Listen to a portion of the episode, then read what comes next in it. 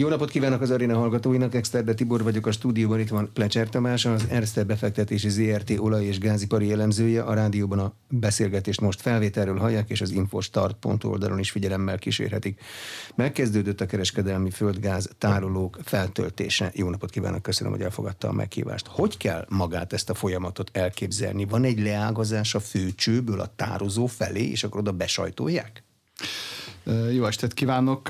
Hát, amennyit én ebből láttam életem során, ez tulajdonképpen úgy történik, hogy valóban van egy komoly betápvezeték, tehát egy nagy átmérőjű gázcső, ami tulajdonképpen ebbe a gáztárolóba ugye viszi a, magát a földgáz. De fontos, ez gáztároló, nem tározó. Na ez egy nagyon fontos különbség. Melyik micsoda?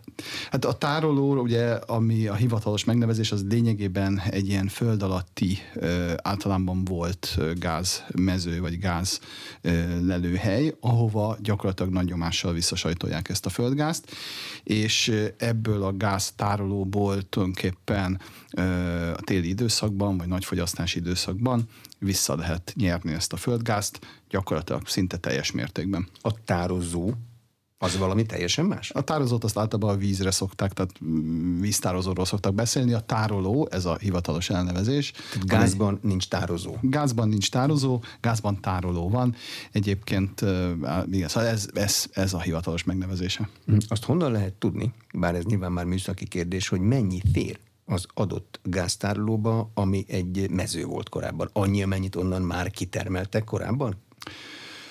Én amennyire a műszaki ismereteim megengedik, én úgy tudom, hogy többé-kevésbé ez egy mérhető mennyiség. Érdekessége az egésznek, hogy egyébként magában a tárolóban több földgáz van, mint amennyit besajtolnak, illetve amit kivesznek. Van egy úgynevezett párnagáz is benne, ez magában a tárolónak az aljában van, ez kinyerhető, viszont ha ez kinyerik, abban az esetben magát a tárolót nem lehet a jövőben használni. Ugyanis ez a földgáz szükséges ahhoz, hogy valamekkora nyomás legyen ebben a tárolóban, és ez a nyomás szükséges ahhoz, hogy a betárolt gázmennyiséget kinyerjük. Tehát ezt a bizonyos párnagázt ezt ki lehet nyerni, de hogyha ezt kinyerjük, akkor ez a tároló gyakorlatilag a jövőben megszűnik, mint lehetőség. Tehát nem olyan egyszerű, mint egy lufi, hogy befújjuk, kiengedem, befújjuk, kiengedem, mert mindig kell benne maradnia valamennyinek. Így van, és érdekessége az is, hogy magának a tárolási kibekapacitásnak is van egy ilyen tolig mértéke, függen attól, hogy mennyire vannak például lemerülve ezek a tárolók. Tehát, hogy én ismerem ezt, alacsony tárolás esetében a kitárolási mennyiség is, amit naponta ki lehet tárolni valamelyes csökken. Most mennyi van a hazai tárolókban gázból? Ha az ismereteim nem csalnak, akkor ez viszonylag alacsony mennyiség. Ugye érdemes megkülönböztetni stratégiai célral betárolt földgázt, illetve olyan földgázt, amit kereskedelmi célral tárolunk be. Gyakorlatilag a stratégiai tároló az ugye tele van, ahhoz ugye nem nyúltunk, bár ennek a mennyisége is egyébként változott Magyarországon egy, körülbelül egy évvel ezelőtt a kormány csökkentette ennek a nagyságát. Ha, ha az ismereteim nem csalnak, akkor most ez jelenleg valamelyest egy milliárd köbméter alatt van.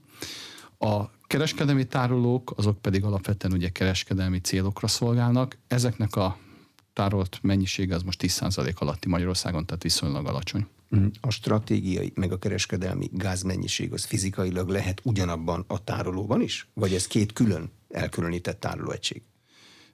Mindkettőre van megoldás, és mindkettőre van példa. Magyarország esetében egyébként a stratégiai betárolt földgáz mennyiség lényegében együtt van valamennyi kereskedelmi tárolóval.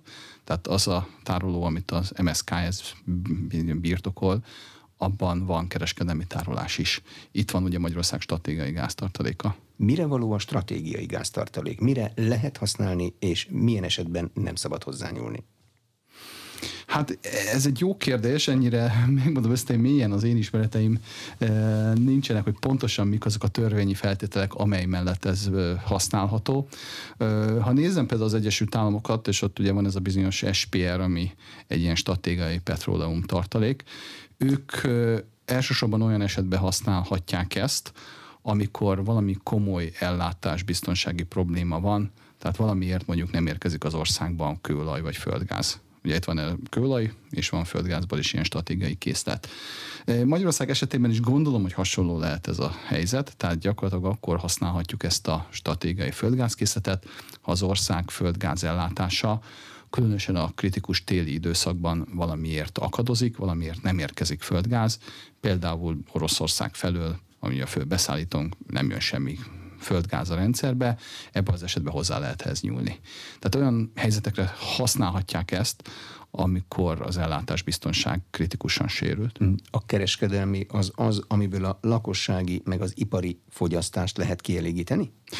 Igen, tehát gyakorlatilag a kereskedelmi készlet az az, amit egyébként normál esetben, normál üzleti ö, körülmények között ipari és háztartási, ö, illetve lakossági fogyasztásra lehet felhasználni. Az, amennyi most van kereskedelmi mennyiség, ez kevés, sok, elég, mivel lehet jellemezni? Ez a 10 százalék körüli, ez civil szemmel nézve nem sok. Igen, ez viszonylag alacsony, és egyébként viszonylag alacsony ahhoz képest is, amennyi általában az év ezen szakaszában szokott lenni. Körülbelül alatta vagyunk most a jelenleg az európai átlagnak is, ami a 20 százalék körül van.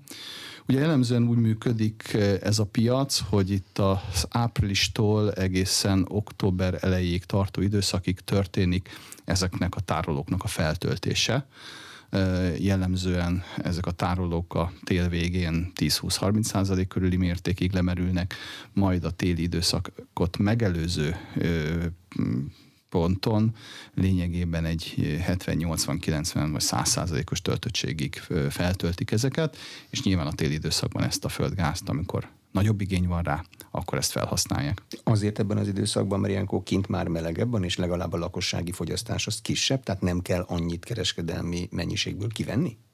Igen, pontosan. Tehát ugye a földgáz felhasználásnak az egyik legfontosabb területe az a fűtés, és hát nyilván a nyári időszakban nincsen fűtési igény. Érdekesség egyébként, hogy az Egyesült Államokban, illetve most már lassan Európában is kezd egy második púp is kialakulni a földgázfogyasztásban. Ez a nyári nagyon nagy melegek időszaka. Ennek az az oka, hogy ebben az időszakban nagyon nagy az elektromos célú földgázigény, amit ha nem lehet megújulóból kielégíteni, akkor részben földgáz elégetésével égeti, vagy elégítik ki. Gyakorlatilag ez a légkondicionálás miatt alakult ki. E, ez Amerikában ez a két pup ez jellemző, ez Európában is megtalálható kisebb mértékben, és hát Európában az is segít, hogy itt azért viszonylag magas a megújuló arány, és a megújuló arányon belül is ugye a napenergiának nagyon nagy a szerepe, e, de van egyfajta nyári keresletbővülés is, messze nem akkora, mint a téli. Mi a gáz meg az elektromos energia összefüggése? Milyenkor bekapcsolják a gázüzemű erőműveket, amikor mindenki otthon bekapcsolja a légkondit? Gyakorlatilag a gáz nagyon jó használható elektromos áramtermelésre olyan értelemben, hogy maguk ezek a bizonyos gázerőművek, gázmotorok nagyon gyorsan tudják változtatni a kapacitásukat, és nagyon gyorsan tudják változtatni magát a megtermelt áram mennyiségét. Ez azért nagyon fontos, mert a rendszer irányítónak mindig szüksége van arra, hogy egy adott tartományon belül tartsa a feszültséget, hogy gyakorlatilag az áramnak a minőségét biztosítsa. Magyarán szólva az áram felhasználhatósága az ugye 24 órán keresztül biztosítani kell, ezt pedig úgy lehet biztosítani, úgy lehet elérni, hogyha a rendszer kiegyenlítését többek között ilyen gáz alapú elektromos áramtermelő egységekre bízzuk. Ez tulajdonképpen az egész rendszer irányításnak való az alapja. A gáz mellett egyébként vannak más megoldások is, tehát például akkumulátoros megoldás is van, illetve vannak olyan lassabban felpörgethető ö, akkumulátorok és egyéb például foszilis egységek, amelyeket be lehet, hasz, vagy fel lehet használni, de a földgáznak különösen azért jó a szerepe, mert ő jól el lehet tárolni, és viszonylag gyorsan fel lehet pörgetni az áramtermelést, hogyha azt az igény oldalról látjuk, hogy, hogy megérkezik. Ez ilyen órás rugalmassággal bír? Tehát látja a rendszerirányító, hogy szükség lesz még plusz ennyi kapacitást, és akkor utasítást ad egy jelzéssel, hogy menjen a gázmotor? A leggyorsabb egységek azok én úgy tudom, hogy 15 másodperces gyorsasággal képesek növelni a termelésüket. Mondjuk annyi elég ahhoz, hogy nekem otthon tönkre menjen minden, hogyha elmegy a feszültség. Tehát muszáj. Igen, tehát muszáj, ezt nem tudom talán fejből, de talán talán, ha jól emlékszem, akkor egy 49,5 és 50,5 Hz között kell például tartani a frekvenciát, illetve magát a feszültséget is 220 volt plusz-minusz valamikor a sávban belül kell tartani. Tehát nagyon fontos, hogy ezek az egységek, ezek a paraméterei az elektromos áramnak, ezek mindig fenntarthatóak legyenek. Ezért is van tulajdonképpen azt, hogy a kereslet és a kínálat az elektromos piacon minden pillanatban gyakorlatilag azonos. És ahogy a kereslet picit változik, úgy kell, hogy a kínálatot is ehhez hozzáigazítani. Uh-huh. Ez egy kis kitérő volt a gáz és az elektromos energia kapcsolatára. Visszatérnék még egy picit a gáz tároláshoz. Milyen fajta gáz megy be a gáztárolóba? Az a nyers gáz, ami a csövön jön? Egyetlen a csövön nyers gáz jön? Hát, hogy a csövön alapvetően ugye a specifikumnak megfelelő földgáz jön, ez alapesetben e, nagy mértékben metán, de ugye lehet még három másik molekula, etán, propán és bután. Tehát ez a négy molekula, amivel tulajdonképpen a földgáz áll, de alapvetően ez 95 plusz százalékig metán. Ez gáz állapotban jön a csövön? Igen, ez gázállapotban jön a csövön, ez ugye atmoszférikus nyomáson és földi normál hőmérséklet esetében ez ö, cső, földgáz. Le lehet ugye hűteni a metán, tehát ugye ezt ismerjük, hogyha mínusz 167 fokra lefoly, lehűtjük, akkor ebből cseppfolyós ö, földgáz keletkezik, ami térfogatában egy 600 szoros, vagy egy 600 mérete a magának a ö, légnemű földgáznak de alapvetően ugye ez egy légnemű anyag, és légnemű formában sajtolják ezt be a föld alá. Mm. És minden tárolóba be lehet tárolni mindenféle gázt? Arra akarok kiugodni, hogyha a gáz minősége a több komponens miatt valamennyire változik, az mindegy a tárolónak? Remélem erre jól tudok válaszolni. Én úgy tudom, hogy alapvetően igen. Tehát alapvetően ezt, ezt, ezt a mennyiséget le lehet tenni. Általában a földgázon belül, ha sok a etán, propán, bután, abban az esetben a kitermelő cégek külön üzemeket hoznak létre.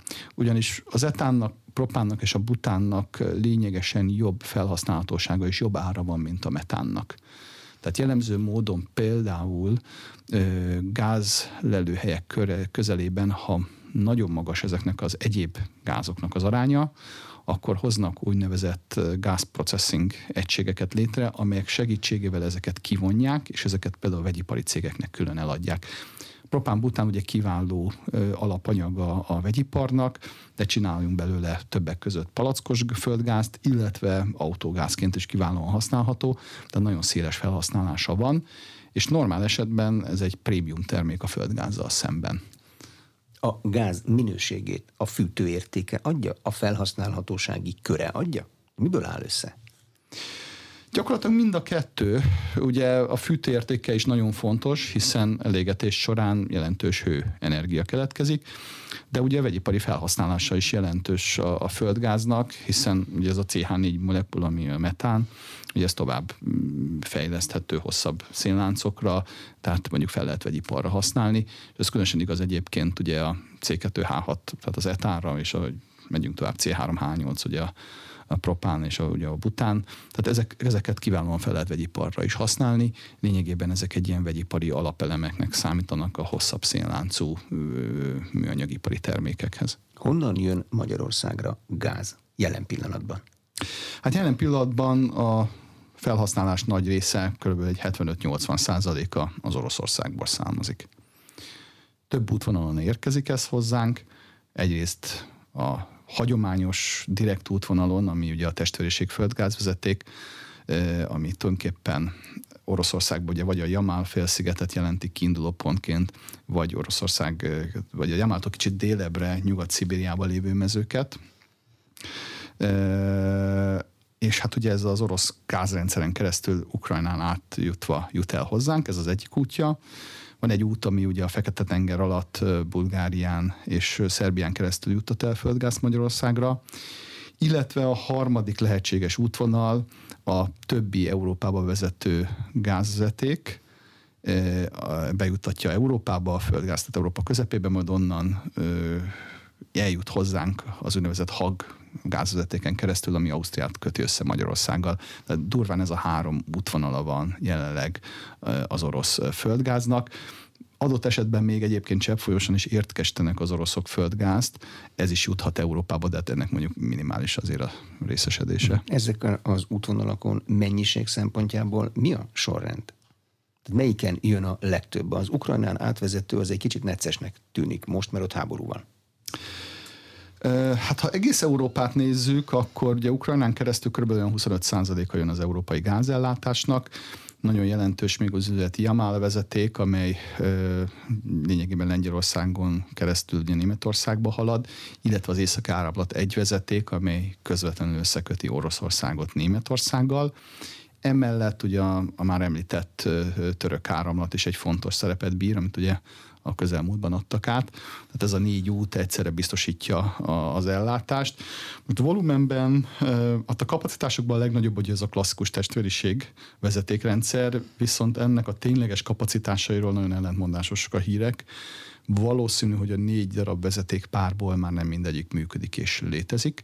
Egyébként ennek a néveges kapacitása a 100 milliárd köbméter per év, Ugye Oroszország 2021-ben 155 milliárd köbméter földgázt adott el e, Európának, és azon felül még ugye még Törökország, illetve Kína is kapott vezetékes földgázt.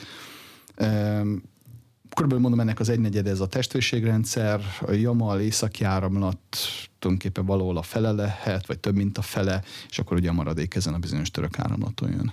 Az orosz termelés, az az európai igény mekkora szeretét fedi le? Körülbelül a teljes európai földgázigény 40%-át biztosítja Oroszország.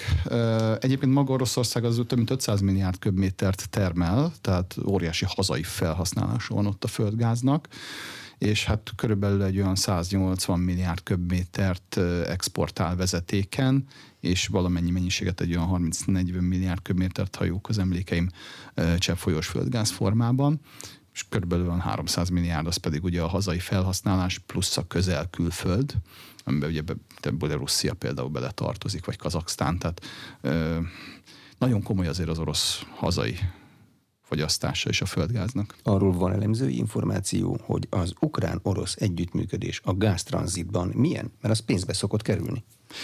Meglepően jó, és a háború ellenére is egészen jól halad. Volt a CNN egy pár héttel ezelőtt a Naftoház vezetőjével egy interjú. Ez az az ukrán cég, aki ugye a gázellátást biztosítja Ukrajnába, és a, a gyakorlatilag a testvériség földgázvezetéket, tehát ezt a tranzitvezetéket is koordinálja és irányítja, és ott elmondta az úriember, hogy hát folyik a gáz, kapják a transferbevételeket, vagy tranzitbevételeket Oroszországtól, tehát működik ez a kapcsolat. A háború ellenére ez egy olyan viszony, hogy itt mindenkinek érdeke, hogy a gáz menjen. Érdeke Ukrajnának is, mert ugye ebből ő éves szinten több mint egy milliárd dollár tranzitbevételt nyer. Érdeke Oroszországnak is, mert ugye a már említettem, ahogy említettem, ugye 25%-át a földgáznak Európában még mindig ezen az útvonalon biztosítják, és a szerződés értelmében 2024-ig használni is akarják ezt a vezetéket az oroszok. És abból a szempontból is érdekel Ukrajnának különben ez a gáztranzit, hogy ennek a visszafordításából kaphat Ukrajna is gázt. Tehát Ukrajna földgázellátása az nagy mértékben függ attól a földgáztól, amit a testvériség gázvezeték rendszeren keresztül Oroszország biztosít közép-kelet-európa felé. Mm. Tehát ebből levonható az a következtetés, hogy ha lenne gázembargó Oroszországgal szemben, akkor az oroszok a tartalékaikból vígan háborúznának, de Ukrajna elesne a tranzitdíjtól? Ez pontosan így van. Én ugyanezt gondolom, hogy rövid távon a háborút nem lehet megállítani egy embargóval.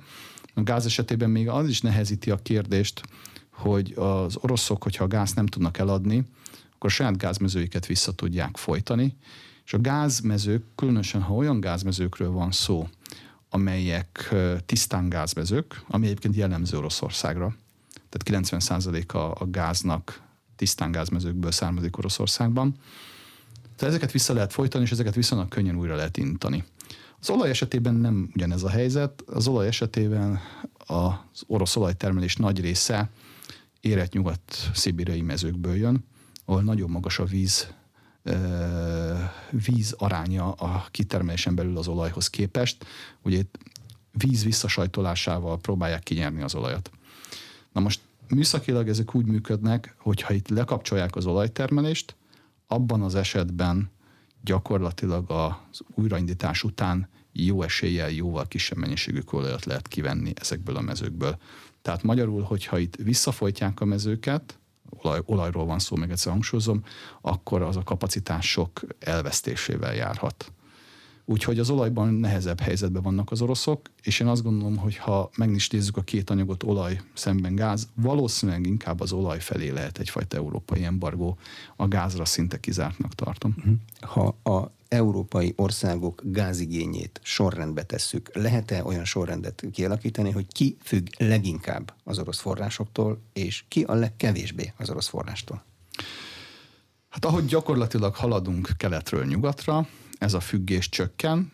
Van egy-két kivétel, olyan országok, akik nagyon féltek Oroszországtól a múltban, rosszak voltak a tapasztalataik, és elkezdték ezt a fajta diversifikációt. Ez gyakorlatilag Lengyelország és a három balti állam. Tehát ők azok, akik viszonylag gyorsan, talán egy éven belül le is tudnak válni az orosz gáztól. Németország, illetve főleg Közép-Kelet-Európa többi országa, beleértve minket is, a legnagyobb mértékben függünk és hogy megyünk ugye nyugatra, Franciaország, Spanyolország, Egyesült Királyság, ezek jóval kevésbé függenek. A mediterrán országok közül Olaszországnak még nagy viszonylag a függése egyébként. Körülbelül így néz ki a kép. Azt lehet mondani, hogy egy, egy gáz ellátási probléma Oroszország felől lényegében közép-kelet-európát, tehát Magyarországot, Szlovákiát, Szerbiát, Horvátországot, nagyon komoly mértékben sújtaná, Németországot és Olaszországot is nagyon drasztikusan sújtaná. A többiek azok szerintem jóval kisebb áron megúsznak. Románia még egy kivétel egyébként a szomszédban, de csak azért, mert nekik van körülbelül egy évi 10 milliárd köbméter körüli gáztermelésük saját, náluk csak 20%-os ez az a bizonyos orosz importarány, plusz még fejlesztik is ugye a Fekete-tengeri gázmezőiket, ami hát remélhetőleg egy négy-öt év múlva fog annyi gáz biztosítani, hogy Románia is független lesz mondjuk Oroszországtól. Uh-huh. És Románia mondjuk nekünk fog tudni valamilyen módon ebből a mezőből gázt adni? Tehát van olyan vezeték? Vagy a most létező vezetékeket kell e, átcsoportosítani? Ezt hogy kell elképzelni? Szerencsére az infrastruktúrát már kiépítették, tehát tulajdonképpen a Három feltétel volt korábban, én azt mondtam, hogy ez a román gázvezeték és a román gáz termelés elinduljon a Fekete-tengeren. Ugye az első a magas ár, ez most már adott, második az infrastruktúra, ez is most már adott, hiszen ezt az úgynevezett Brual vezetéket tulajdonképpen kiépítette Románia. Ennek az első fázisa kész van, és a második fázisnak az előkészülete is megindult. Tulajdonképpen ezt meg fogják tudni csinálni, mire az, a román gáztermelés elindul. A harmadik feltétele egyébként a kitermelésnek az lenne, hogy Románia elfogadja ezt a bizonyos tengeri kitermelési törvényt, amit 2018-ban már egyszer elfogadtak, csak utána az akkori szocialista kormány több olyan intézkedést hozott, amely tulajdonképpen valamilyen szinten megszegte ezt a korábbi tengeri kitermelésről szóló elvonási és szabályozási törvényt. Emiatt az akkor beruházó, az ExxonMobil azt jelezte, hogy ilyen feltételekkel ő nem csinálja meg a Fekete-tengeri beruházást. Most éppen Romániában a parlamentbe tárgyalják az új tengeri kitermelési törvényt, vagy angolul offshore törvényt. Nagyon úgy néz ki, hogy ha sikerül ezt elfogadtatni, különösen ha összpárti elfogadása lesz ennek, akkor 2022 végén, 2023 elején megindulhat ez a Fekete-tengeri beruházás, és 26 végére, 27-re elindulhat a román fekete-tengeri termelés, ami körülbelül egy 3-4 milliárd köbméterre lehet, amiből hát 1-2 milliárd köbméterre igényt tart Románia, de az is jelenti, hogy 2-3 milliárd köbmétert ők exportálhatnak, ugye felénk, hiszen annak a Brua vezetéknek Magyarországon van a vége, tehát ez Magyarország gázellátásában is egy komoly szerepet bírhat. Geológiailag bonyolult a fúrás? Azért tudja csak az ExxonMobil megcsinálni? Hát sokan fúrnak a tengerben. Hát korábban volt az ExxonMobil, ugye most kiszállt kiszálltak az amerikaiak ebből a projektből, és ugye az OMV Petrom, tehát a román MOL lett ugyebár a, ennek a, cél, ennek a projektnek a vezetője, megvan náluk a szaktudás. Tehát az látszik, hogy ők ezt képesek megcsinálni igazából amit nehézség talán az, hogy ez egy mélytengeri fúrás.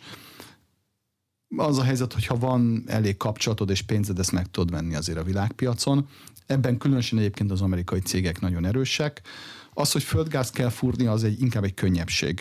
Tehát a tengeri kőolaj esetében szokott több műszaki nehézség lenni, tengeri földgáz esetében ez, ez működik. Egyébként a környéken is van példa arra, hogy működő projektek vannak. 2012-ben például Izrael partjainál egy amerikai cég, a Noble Energy furt hasonló mélységben, ami egy olyan sikeres lett, ez a bizonyos Tamar mező, hogy ma már Izrael például gázban exportőr.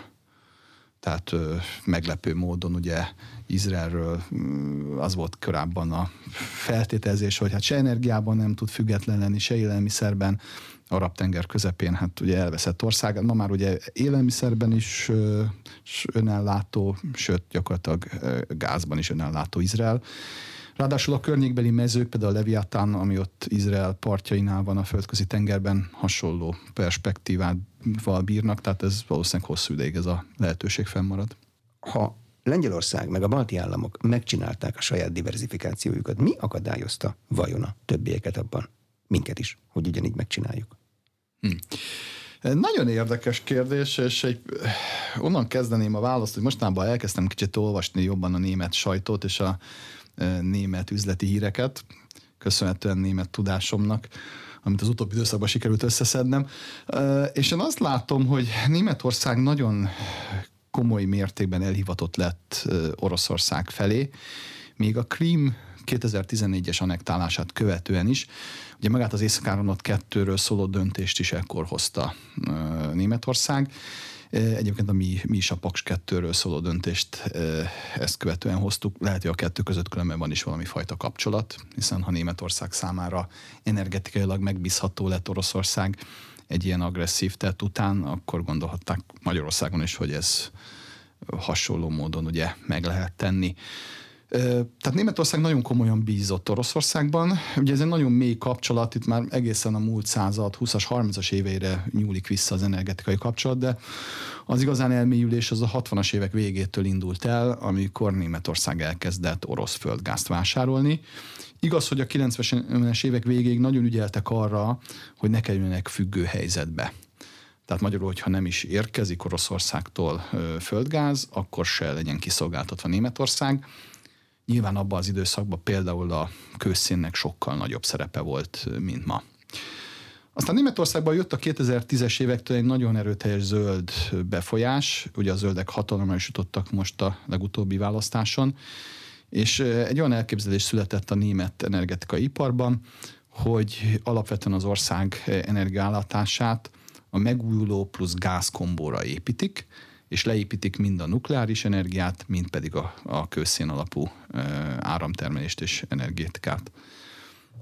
Mostanra kiderült, hogy azért ez egy nagyon komoly ö, veszélyforrás, hiszen én, a, én azt gondolom, hogy részben Putyin krimi akciója az azért is születhetett meg, mert látták azt, hogy Németország egy függő helyzetbe került tőlük földgáz esetében. Tehát azt gondolták, hogy megtehetik ezt a lépést, hiszen Németország például földgázban nem tudja őket szankcionálni, ami egyébként igaz is. Tehát ennek egy ilyen komoly politikai hozadéka is van.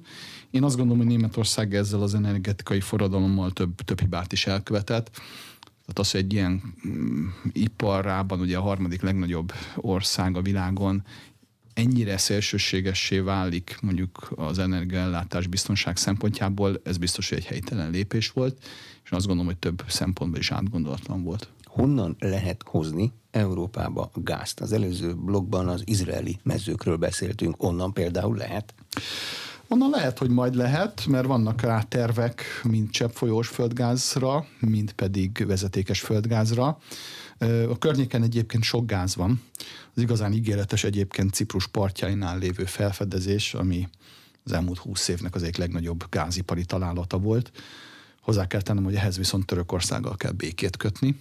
Az Mag... hosszú évtizedek óta egy forró terület. Ez így van, és ez, ez lehet, hogy talán egy kicsit előre mozdítja ezt a kérdést, különösen Ciprus helyzetét.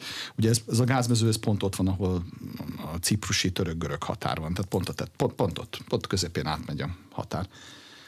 Úgyhogy ha ezt a gázműzőt ki akarjuk termelni, az nyilván meg kell elsősorban Törökországgal egyezni, meg a ciprusi közösséggel, és mondjuk képíteni hozzá az infrastruktúrát, de ez mondjuk egy komoly ellátó pont lehet.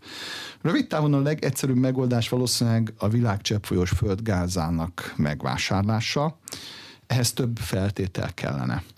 Először is kellene Európába egy komoly infrastruktúra, kellenének LNG kikötők, kellenének úgynevezett interkonnektorok, tehát olyan vezetékek, amelyek országok között szállítanak, és kellenének egyéb beruházások is. A nagy kérdés az az, hogy a földgáznak mekkora szerepe lesz Európába a jövőbe. Ugyanis a tervek szerint egy 15 éves felfutást követően a gázkereslet csökkenne Európában a kialakuló új energetikai rendszer miatt, gyakorlatilag az energiatárolásban szeretne Európa komolyan előrelépni, hidrogén alapú gazdaságban gondolkodik, ami a földgáz szerepét mondjuk egy 30-40 éves távlatban jelentősen leértékelni. Tehát 30-40 éves távlatban magyarán szóval jóval kevesebb földgázra lenne igényünk.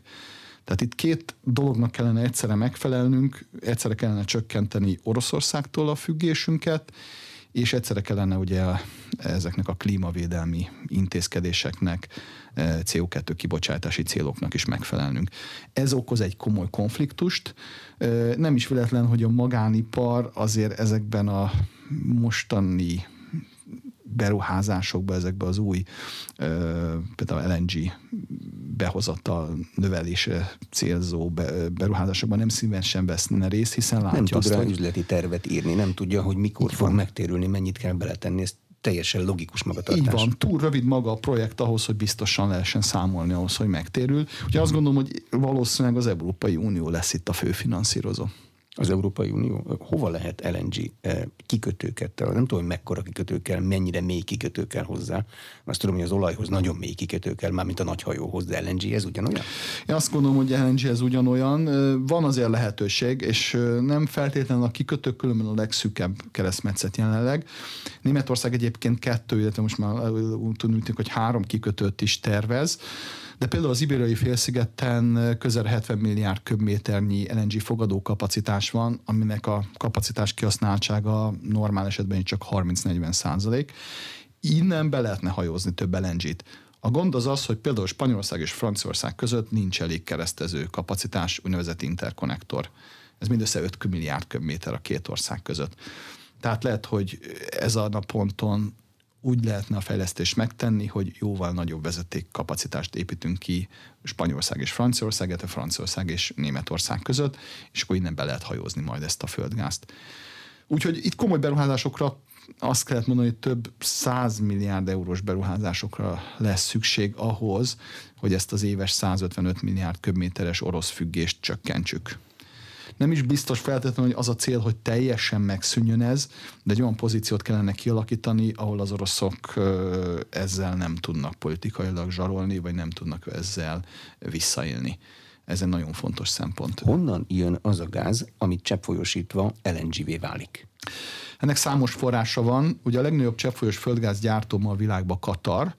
Katar egyébként 2026-tól jelentősen növeli a kapacitásait a köbméterbe számolom, ez közel 50 milliárd köbméter, amiben többet tudnak majd ők termelni 2026-tól, azt például meg lehetne venni.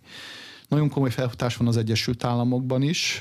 Az Egyesült Államok most már az egyik legnagyobb LNG termelővé kezd válni, és hát úgy tűnik, hogy a Biden kormányzat rábólintott arra, hogy több LNG terminál lehet ami Európa felé szállít földgázt, innen is lehetne legalább egy 50-70 milliárd köbmétert mm, szerezni.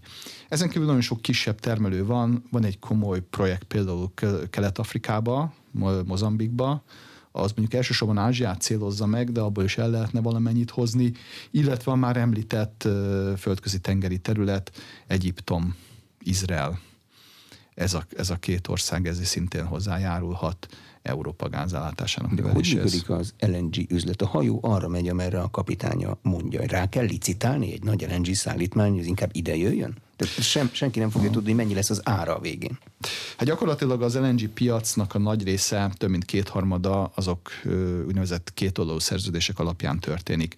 Magyarul van egy projekt, én ez a projekthez keresek egy vevőt, és megegyezek ezzel a vevővel, hogy gyere barátom, vedd meg ezt tőlem 10-15-20 évig, ezzel a szerződéssel bebalagok a bankhoz, bankárnak bemutatom, bankárok adnak pénzt hozzá, megszervezem a finanszírozást. Tehát így működik a piacnak a kétharmada. Az egyharmada az pedig úgynevezett spot piac, ott tényleg az történik, hogy aki a legtöbbet adja érte, annak eladom. Egy évvel ezelőtt így tavaly március-április környékén voltak érdekes sztorik, illetve hát idén az év második felében is. Ugye volt egy nagyon komoly verseny tavaly Ázsia és Európa között, főleg ezekért az úgynevezett spot, tehát azonnali szállítmányokért.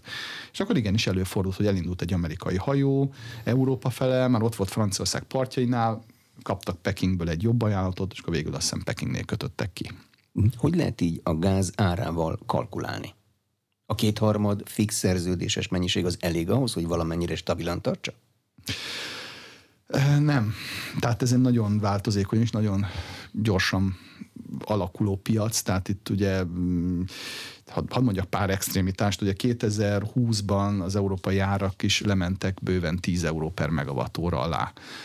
Tavaly a, a csúcsi, ha jól emlékszem, akkor közel 200 euró per megavattóra volt. Tehát a legnagyobb és a legkisebb ár között két éven belül több mint 20-szoros különbség volt. Úgyhogy ez, ez, ezzel nem lehet számolni. Nyilván erre van azért egy határidős piac, lehet fedezni ezeket a, ezeket a kockázatokat. Általában egy-két éves időtartam az, amiben igazából fedezhetnek a cégek, fedezhetik azt a kockázatot, hogy mondjuk elszáll a földgázára. Az energia árakkal általában sem lehet számolni. Szoktak közölni ilyen grafikonokat, hogy ilyen csúcsosodások, meg lejtések, meg újabb csúcsosodások, és elég félelmeteset láttam épp az Erzténél, hogy most egy kis csúcsosodás megint jön, és ez állítólag 5-10 évig fog tartani?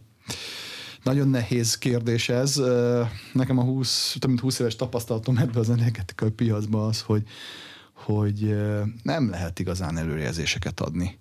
Ugyanis annyi változó van, olyan sok tényezős, mondjuk akár egy kőolajpiac, miközben mind a kereslet, mind a kínálat sok esetben nagyon rugalmatlan.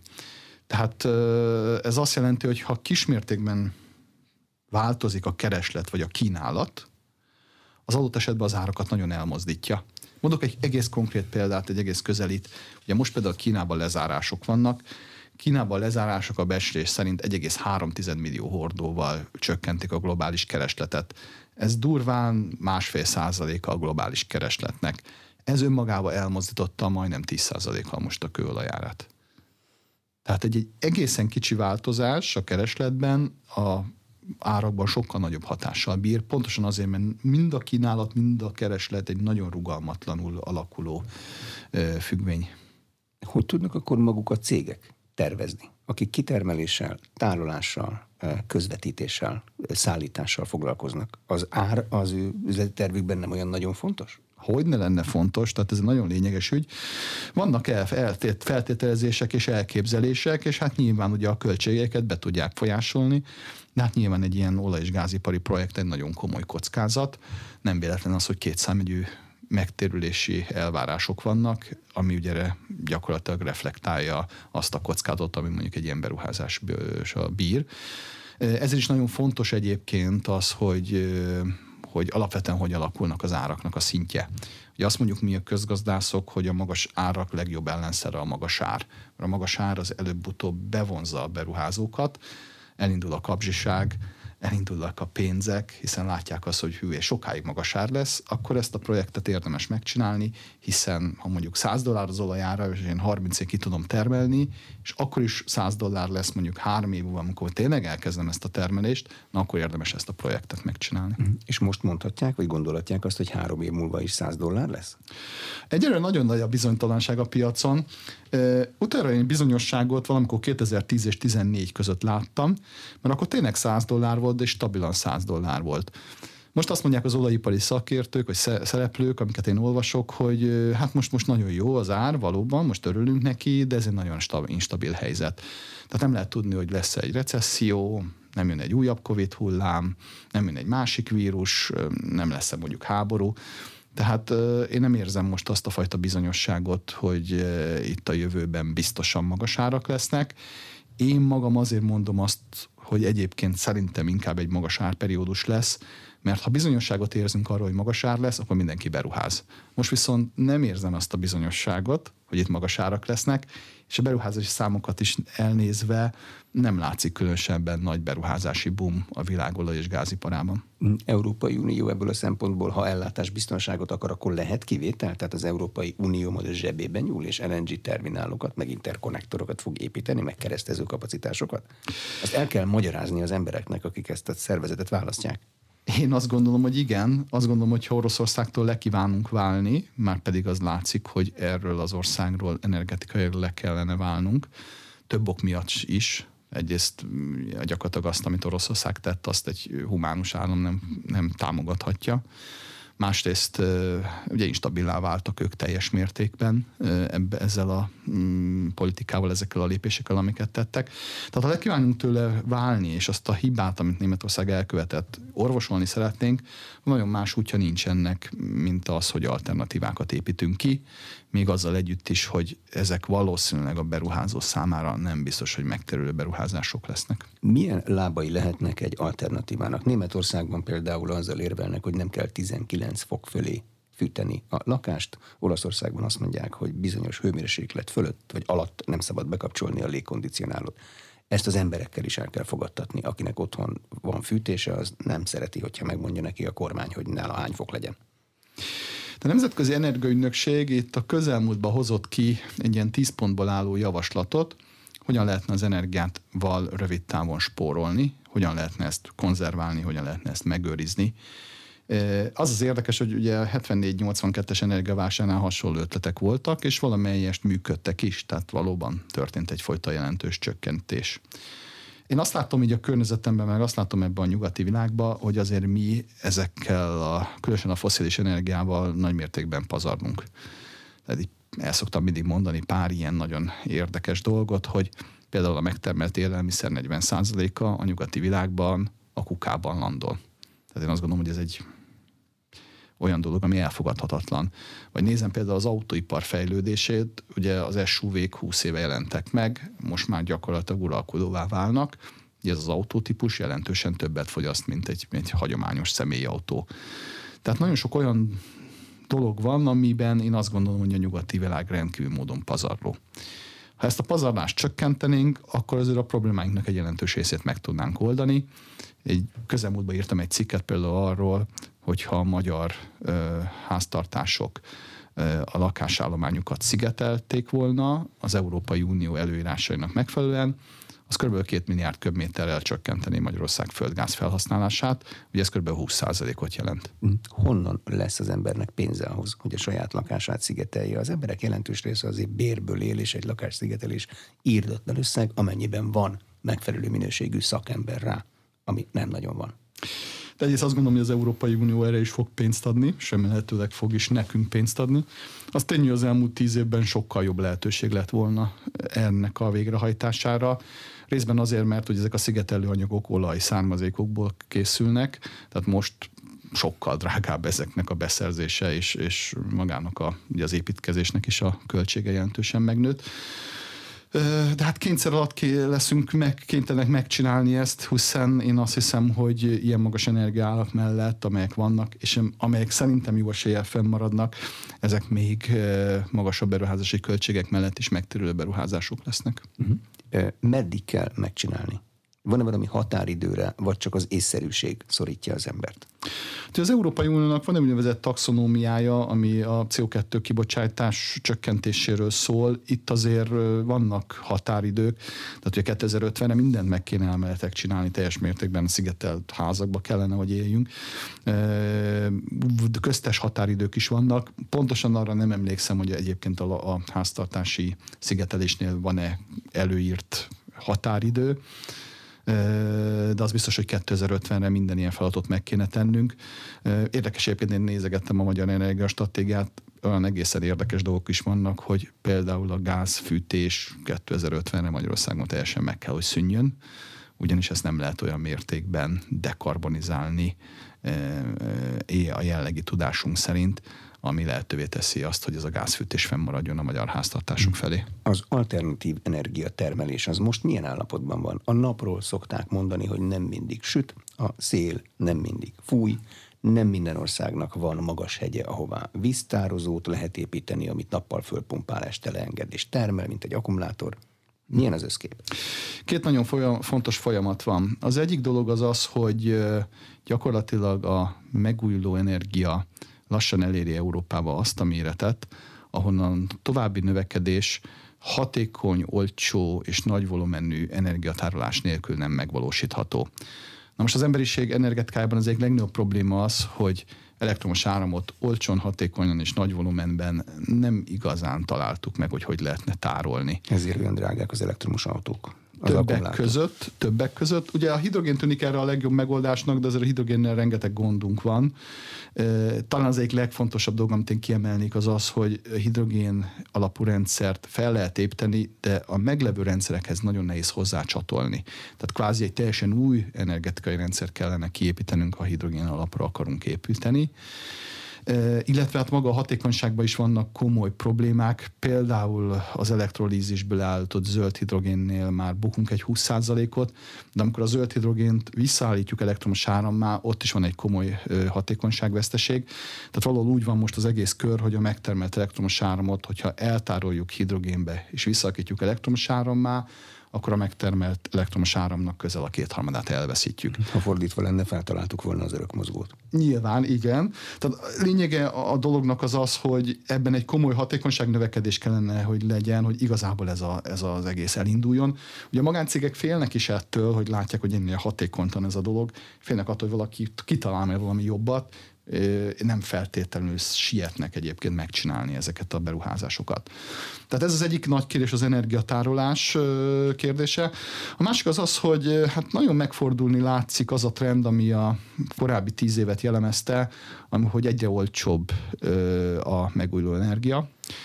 Ennek az az oka, hogy a megújuló energiához szükséges alapanyagok, fémek, illetve a foszilis energia is rendmértékben megdrágult és hát nagyon úgy tűnik, hogy például az elektromos akkumulátorok esetében ugye egészen lementünk 130 dollár per kilowattig, ez ugye a bűvös szám az a százas lett volna, azt mondták, hogy száznál majd olcsóbb lesz az elektromos autó, mint a belső motor.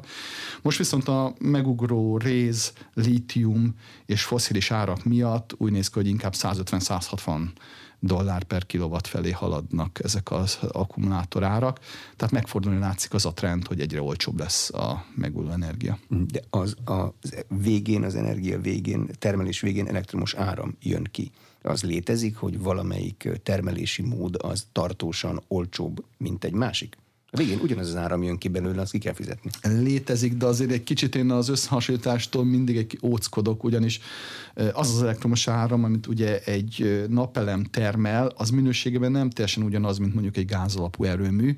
Ugye itt a mm, beszélgetés első felében beszéltünk arról, hogy a gázalapú erőmet nagyon jól lehet szabályozni. Tartani kell a frekvenciát, meg a feszültséget. Így van. Na most egy, egy, egy napelemnél, vagy egy szélerőműnél ez nem adott, hiszen ott éppen annyi elektromos áram keletkezik, amint a természet megenged. Tehát a természeti adottságok jobbak, kevesebb, vagy megengedi, akkor több, ha nem enged, akkor kevesebb, tehát éjjel ugye nem lehet napelemmel termelni áramot. Most hozzáteszünk mondjuk egy, egy akkumulátoros tároló egységet, elektromos államtárolót, az meg gyakorlatilag költségben magasabb lesz, mint mondjuk adott esetben egy gázalapú termelés. Tehát itt, itt nehéz az összehasonlítás sokszor, sok esetben. Hiába ugyanaz az elektromos áramról beszélünk, valahogy a, az elérhetőségnek a minősége nem teljesen ugyanaz. Az az én elektromos áramom az akkor jó, hogyha a hűtőszekrény nem olvad le. Ezt napelemmel nem tudom megcsinálni, ezt könnyű megérteni. Igen, hát mi hozzászoktatunk magunkat, hogy az elektromos áram az 24 órán keresztül elérhető azonos minőségben, ami egy, az egy komoly luxus, de hát ugye erre van beérendezkedve az életünk, ugyanilyet szeretnénk megújulóból is. Köszönöm szépen az elmúlt egy órában. Plecser Tamást az Erste befektetési ZRT olaj- és gázipari elemzőjét hallották. A műsor elkészítésében Király István Dániel felelős szerkesztő és Módos Márton főszerkesztő vett részt. A beszélgetést a rádióban most felvételről hallották, és az infostart.hu oldalon is figyelemmel kísérhetik. Köszönöm a figyelmet, Exterde Tibor vagyok.